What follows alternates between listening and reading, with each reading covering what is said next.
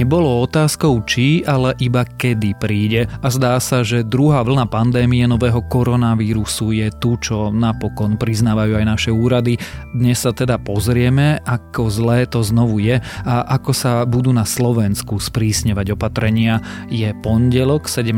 augusta, meniny má Milica a dnes sa nachystajte aj na dážď a zamračenú oblohu, občas sa môžu objaviť aj miestne búrky. Denné teploty by sa mali pohybovať medzi 23 až 30 stupňami. Počúvate Dobré ráno, denný podcast denníka Sme s Tomášom Prokopčákom. Pomáhať ľuďom v núdzi sa má po celý rok, nielen pred Vianocami. Teda aspoň my v Tesku tomu veríme. Aj preto sme vo všetkých 152 obchodoch spustili špeciálnu letnú potravinovú zbierku. Zapojiť sa môže každý. Stačí do konca augusta kúpiť trvanlivé potraviny alebo drogériu a odovzdať ich v Tesku na vyznačenom mieste za pokladničnou zónou. Ďakujeme, že pomáhate s nami. Viac info na Tesco.sk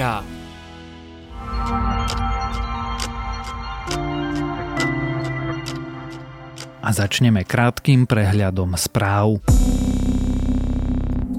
Koronakríza vrátila výkon slovenskej ekonomiky o 5 rokov naspäť. Za celý prvý rok tohto roka slovenská ekonomika stratila približne 13%, čím sa vrátila k výkonu z roku 2015. Vyčíslili to analytici z Národnej banky.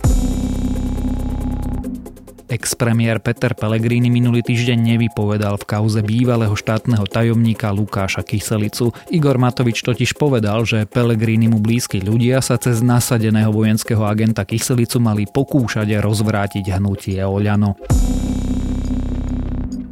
Bieloruský minister zahraničných vecí pripustil minulý týždeň rozhovory so zahraničím o udalostiach v krajine. Bielorusko je vraj pripravené na konštruktívny a objektívny dialog. Sílové zložky ale medzičasom hromadne zatýkajú ľudí a mučia ich, najmä mužov. UNESCO chce viesť kampaň na obnovu historických budov v libanonskom hlavnom meste Bejrút. Podľa miestnych úradov najmenej 60 historickým budovám hrozí po výbuchu zrútenie, patria medzi ne múzea, umelecké galérie či náboženské miesta. Demokratický prezidentský kandidát Joe Biden žiada, aby sa rúška nosili povinne aj v Spojených štátoch. Tvrdí, že len toto nosenie môže v nasledujúcich troch mesiacoch USA zachrániť životy až 40 tisíc ľudí. Prezident Donald Trump nosenie rúška dlhodobo odmietal, už aj on však nalieha na občanov, aby takto chránili ostatných. A ak vás tieto správy zaujali, viac podobných nájdete na webe Denníka Sme. Zákaz podujati po 11. večer, prvé dva týždne povinné rúška v školách na druhom stupni základiek a v stredných školách, obmedzenie kapacít akvaparkov a kúpalisk. To sú pravidlá, ktoré by mali platiť od septembra. Slovensko sa totiž aj podľa epidemiológov nachádza v prvej fáze nastupujúcej druhej vlny nového koronavírusu a opatrenia sa budú v najbližších týždňoch pravdepodobne sprísňovať. Čo sa teda deje, prečo sa to deje a aké nás čakajú pandemické dni dni sa dnes budem rozprávať s reportérmi denníka SME Dankou Hajčákovou a Michalom Katuškom. Ale zároveň sme zadefinovali tzv. rizikové regióny aj v tých menej rizikových krajinách, nakoľko sme na začiatku tej druhej vlny, to ochorenie sa naozaj rozširuje a po všetkých krajinách nám stúpa početnosť nakazených. Už bolo aj lepšie a zdá sa, že je zase zlé. Ako zlé vlastne na tom s koronavírusom práve sme? Tie dni, keď na Slovensku už nepribúdali nové prípady nakazených COVID-19, už máme za sebou, tie sú datované niekde do mája. Počet prípadov rastie, odkedy sa otvorili hranice a vidíme to, že naozaj počet nakazených pribúda v desiatkách každým dňom. No a viacerí odborníci, aj samotný minister zdravotníctva už hovorí, Eh, že už je tu tá druhá vlna pandémie.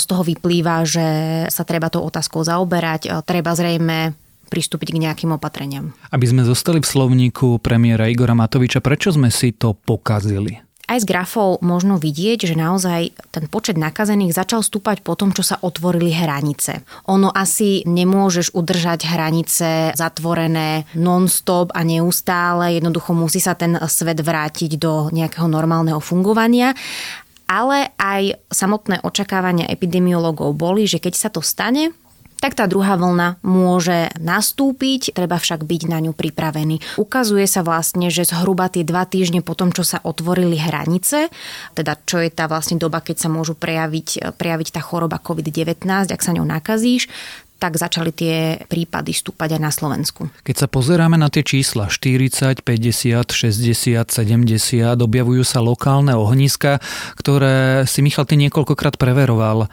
Majú to hygienici pod kontrolou? Oni tvrdia, že to majú pod kontrolou a že vlastne dôvod, prečo ten nárast tých infikovaných v tých štatistikách je taký vysoký o tie desiatky, že to práve preto, že oni sami aktívne dohľadávajú tie tzv. blízke kontakty týchto pôvodne nakazených, ktorí častokrát ani nevykazujú nejaké príznaky a bežným spôsobom, povedzme tak, ako sa to skúmalo ešte v marci a apríli by sa na to vôbec neprišlo, tak teraz oni tvrdia, že práve vďaka cieľavedomému vyhľadávaniu hygienikmi sú tie čísla vysoké, lebo to sú práve takéto prípady.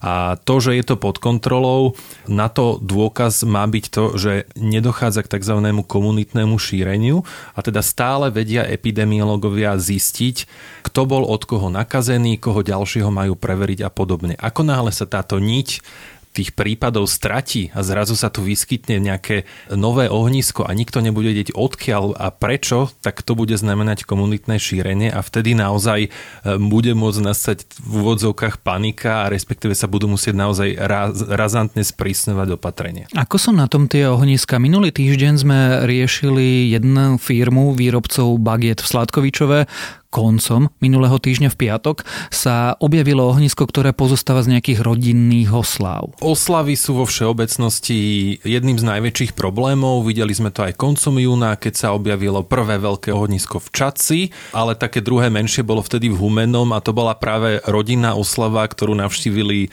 aj ľudia z Čiech a potom títo ľudia z tejto oslavy sa rozišli domov do Košíc a do ďalších lokalít a takto pekne sa ten vírus šíril. Čiže aj tento aktuálny príklad je vlastne vlastne niečo podobné a preto aj hygienici odporúčajú, aby pri masívnejších rodinných oslavách, najmä teda s, s medzinárodnou účasťou s ľuďmi z Čiech alebo z krajín, ktoré majú ešte horšiu epidemiologickú situáciu ako my teraz, tak aby sa buď nekonali vôbec, alebo aby ľudia mali rúška. No v praxi to veľmi nevieme predstaviť, že niekde oslavujeme niekoľko hodín a popri tom máme rúška v lete na tvári. Mišo naznačil odporúčania, Danka, ty si sa venovala protipandemickým opatreniam, ktoré ktoré začíname sprísňovať, čo sa bude meniť? Na tie zmeny vlastne by sme sa mali pripraviť e, až od septembra, lebo to je vlastne ten dátum, keď jednak na jednej strane štát alebo teda odborníci prehodnotia krajiny, e, ktoré sú pre Slovákov rizikové, z ktorých keď sa budú vracať, tak budú musieť nielenže ísť do karantény, ale aj sa nechať otestovať. Čiže to príde e, v septembri, ale zároveň je to práve čas, keď sa začína školský rok a to práve môže byť ten moment, keď opäť sa tá nákaza môže šíriť, pretože naozaj desiatky tisíc detí e, sa vrátia do školy. Mnohé skutočne pol roka neboli vlastne v škole, lebo ak si to odrátame od marca, keď boli zatvorené školy, potom v júni sa síce otvorili, ale iba dobrovoľne. Čiže niektoré deti naozaj nemuseli nastúpiť e, do škôl. Takže to môže byť práve tým momentom, kedy dôjde naozaj k takej veľmi širokej socializácii. Čiže toto môže byť naozaj moment, e, keď sa môže šíriť e, táto nákaza, preto tie opatrenia smerujú práve aj k školám. Jedno z takých opatrení je e, že síce sa otvoria školy a mali by fungovať, vdá sa povedať, relatívne normálnom režime, ale samozrejme žiaci budú nosiť rúška a bude to rozdelené teda tak, že starší žiaci ich budú musieť mať v triede počas celého dňa stráveného v škole. No a mladší žiaci od 1. do 4. ročníka ich budú musieť nosiť len v tých spoločných priestoroch chodby, šatne, cestou na obed, keď budú stať v rade na obedy. Okrem toho rodičia budú musieť priniesť do školy čestné prehlásenie, v ktorom sa ich budú pýtať aj na to, či boli v zahraničí s deťmi a ak bude odpoveď na túto otázku kladná, teda že boli od 17. augusta až do začiatku roka niekedy v tomto termíne v zahraničí, tak vznikne vlastne rodičom taká povinnosť sledovať to dieťa, sledovať aj rodinných príslušníkov, či sa tam neobjaví nejaké respiračné ochorenie. A ak by tam boli nejaké príznaky, tak budú musieť kontaktovať všeobecného lekára, čo je dosť taká miernejšia verzia oproti tomu, čo hovoril minister zdravotníctva Krajči, ktorý chcel, aby keď dieťa vycestuje do zahraničia aj do bezpečných krajín dva týždne pred začiatkom školského roka, tak aby šlo potom do karantény a, ne, a nechalo sa otestovať, ak chce nastúpiť do školy na čas, ale samozrejme platili by to rodičia, čo je viac ako 50 eur na test. Ešte pri školách eh, chvíľku zostaňme, keďže to zaujíma rodičov 100 tisícov detí. Vy si viete predstaviť, že tie deti naozaj povinne budú nosiť tie rúška? Viete si predstaviť tých tínejdžerov na tých stredných školách, ako ich eh, bude nútiť niekto, že nosí rúška? A čo spravia tie školy, keď tí 17-roční chalani tie rúška odmietnú nosiť? Podľa mňa ich môžu tak akurát upozorňovať na to a môžu ich učiteľky napomínať, ale neviem si dosť dobre predstaviť, ako v praxi ustrážiš všetky decka a decka v tomto veku, aby dodržiavali presne stanovené pravidlá. Mm, neviem, či je úplne aj cieľ, aby to bolo teda 100% nejako naplnené. Asi skôr ide o to, aby sa čo naj, najviac proste znížila tá možnosť prenosu. Ale asi je naivné domnievať sa, že študenti všetci budú mať proste celý deň na tvárach rúška, to asi ani nie je možné ustriehnúť úplne. Ono to vlastne je až absurdné podľa mňa, pretože taký piatačík na základnej škole príde do školy, jeden príde s bielým rúškom a druhý príde s rúškom, ktorý mu dali rodičia a má na ňom nejakú postavičku a vieme, že v školách si to ľudia vymieňajú tieto deti, pozerajú si, e, daj mi tvoje rúško, ja si vyskúšam tvoje, toto je úplne bežná prax zo škôl, čiže ako keby ten jeden učiteľ má ustriehnúť desiatky detí v triede, potom ďalší jeden, dvaja niekde na chodbe a majú vlastne ustriehnúť, že či tie deti 100% dodržujú nejakú hygienu a normy a či 5-6 hodín v kuse, čo pripomínam, že ani dospelí ľudia nedokážu dodržať, mať v kuse rúško na tvári. Už len v MHD, keď sa ide 15, 10, 15, 20 minút, tak vidíme, že ľudia trčia nosy alebo si tak pomáhajú a dotýkajú sa toho, tak si neviem predstaviť, ako toto môžu dodržať deti v 5. ročníku základnej školy. A to je ešte prípad, že tie deti rúška majú. Ja si viem predstaviť marginalizované komunity, kde môže byť aj prístup k základným zdravotníckým potrebám tohto typu problémom. Čo v takomto prípade? Štát bude rozdávať rúška Štát nevieme o tom, že by rúška naozaj mal rozdávať. Vieme, že to pravidlo je ako keby napísané tak vágnejšie, že nemusia to byť rúška, môže to byť akýkoľvek typ textílie, ktorým si človek prekrie všetky dýchacie cesty.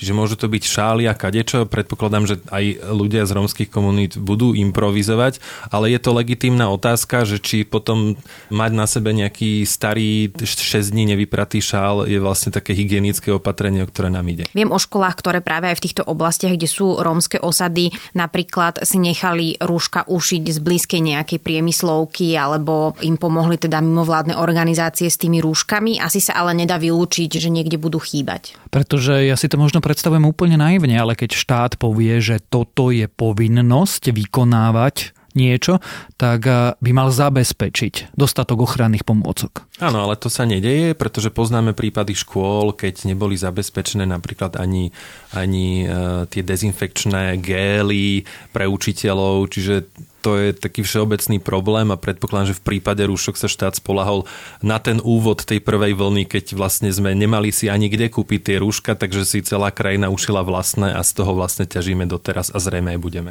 Aké sú tie ďalšie opatrenia? Štát by chcel od septembra obmedziť aj stretávanie sa ľudí, hromadné podujatia, nočné kluby. Od 1. septembra by sa nemali e, konať také tie veľké podujatia, kde je nad tisíc ľudí a to aj vrátane e, nejakých športových podujatí. To sú exteriérové, no a v interiéri by mali byť zakázané podujatia s ľuďmi nad 500 ľudí. Pod 500 samozrejme, tak ako to platí aj teraz, by mali mať rúška. No a taktiež by sa mali zakázať aj rôzne diskotéky, ktoré trvajú po 23. hodine. E, výnimku v tomto prípade dostali svadby. Tie sa budú môcť konať aj teda počas noci. Už sme hovorili, že aj úrady priznali, že sme na začiatku druhej vlny. Zároveň sme schválili pandemický plán. Môže sa to zhoršiť? Situácia s počtom nakazených sa určite bude zhoršovať, o tom už dnes v podstate nikto nepochybuje. A máme plán, čo budeme robiť? Ten plán e, sa čiastočne inšpiruje z tých opatrení z marca, apríla, ale naozaj len čiastočne. Odborníci, epidemiológovia vypracovali 6-fázový systém, kde v každej fáze podľa počtu nakazených a obsadenosti zdravotníckých zariadení vždy ten systém je schopný reagovať a príjmať ďalšie opatrenia. Čiže niekde na začiatku, keď povedzme by bolo jeden, alebo oni to tam píšu, že ojedinelý počet nakazených, iba kde tu by sa objavili, objavili, znamená to pokyn pre nemocnice, pre niektoré z nich, aby sa preventívne pripravovali aj na zhoršenie situácie, opäť napríklad zaviedli tie filtre pred nemocnicami a diagnostiku týchto ľudí, aby nevchádzali dnu a neohrozili ďalších pacientov. Postupne, ak by rástol počet nakazených, prešlo by sa do ďalších fáz, aktivovali by sa ďalšie nemocnice, infektologické oddelenia by príjmali len takýchto pacientov. Potom si pamätám, že tam je, ak prekročí počet e, pacientov na infektologických oddeleniach polovicu, musia sa spustiť úplne ďalšie nemocnice a takýmto spôsobom ako keby celé je to naviazané na zaťaženosť zdravotného systému, lebo to je najväčšia slabina Slovenska, že e, pokiaľ by sa v istom stupni začali e, byť infikovaní aj ďalší lekári a sestry. To je personál, ktorý nám aj za bežnej prevádzky bytosne chýba, aj poddimenzovaný, tak celý ten systém je nastavený práve na toto, aby sme vedeli zvládať e, zo zdravotníckého hľadiska aj veľké vlny nakazených, teoreticky. Dnes je 17. augusta a začína jeseň pomaly, čas e, chrípok a nádch Aké nás čakajú týždne? No v skutočnosti zatiaľ nevieme povedať, že aký priamy vplyv je medzi počasím, ale tak virológovia predpokladali už aj skôr na jar, keď ešte informácie o tom víruse neboli také podrobné, ani dnes nie sú príliš podrobné, že vtedy by tých chorých mohlo byť ešte viac. Vieme, že sa teda otvárajú školy, že sa môže voľne cestovať a tak ďalej, čiže naozaj tu ten počet infikovaných je vysoká pravdepodobnosť, že v tom píku, v tom vrchole prekročí aj tie počty z marca alebo apríla. Akurát, že ten systém to už bude zrejme vedieť lepšie zvládať a napríklad aj tým, že tie celoplošné opatrenia sa nebudú zavádzať automaticky a že sa bude vychádzať z tých lokálnych opatrení.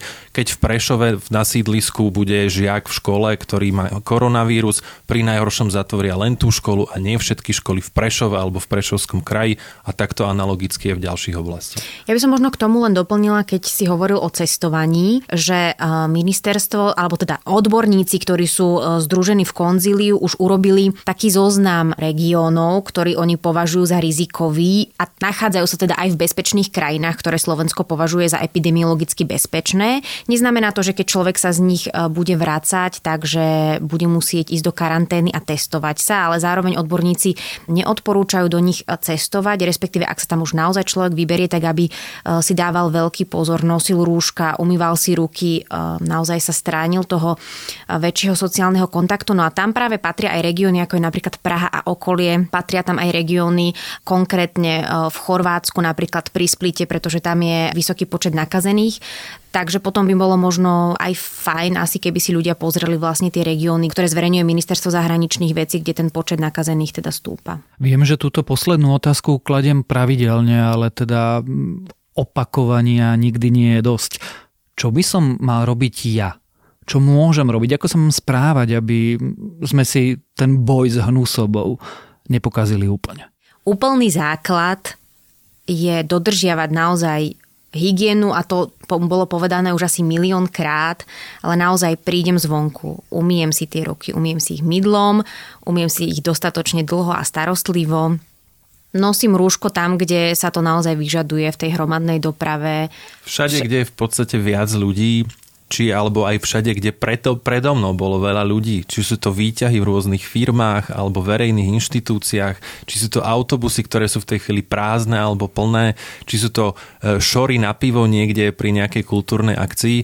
Všade jednoducho by tie aktuálne zvyšujúce sa čísla mali byť veľkým varovaním pre ľudí, že tie rúška napriek tomu, že vonku je povedzme 32 stupňov, že je oveľa lepšie prežiť upotenú tvár, ako prežiť potom na plúcnej ventilácii niekde v nemocnici. Skrátka to odporúčanie je, ľudia správajte sa zodpovedne, nie len kvôli sebe, ale najmä kvôli tým najslabším, tým, ktorí trpia rôznymi ochoreniami a ktorí sú náchylnejší na ťažký priebeh ochorenia. O pandémii, jej vývoji a o zhoršujúcej situácii sme sa rozprávali s reportérmi denníka SME Dankou Hajčákovou a Mišom Katuškom. Čo sa týka druhého stupňa, tam navrhujeme, aby to prvé dva týždne bolo povinné, nakoľko sa nám naozaj deti povracajú z rôznych možno táborov, hromadných podujatí, dovoleniek, kde nám teda incidencia toho vírusu rastie a preto treba byť naozaj zodpovedný, pretože pokiaľ by sa nám vírus dostal do školských hlavíc, tak sa nám bude šíriť nepozorovane a potom už bude veľmi ťažké dohľadať a vlastne zdroj tohto vírusu, pretože ako veľmi dobre vieme, u detí sa tento vírus prenáša a častokrát vôbec neprejavuje.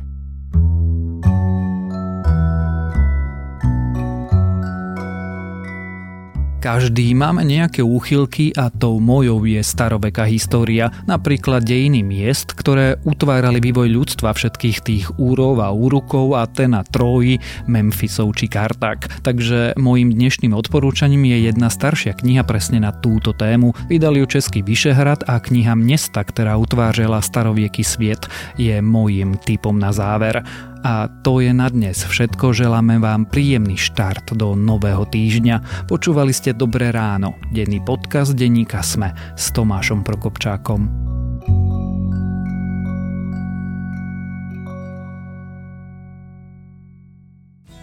Pomáhať ľuďom v núdzi sa dá kedykoľvek, napríklad pri najbližšom nákupe.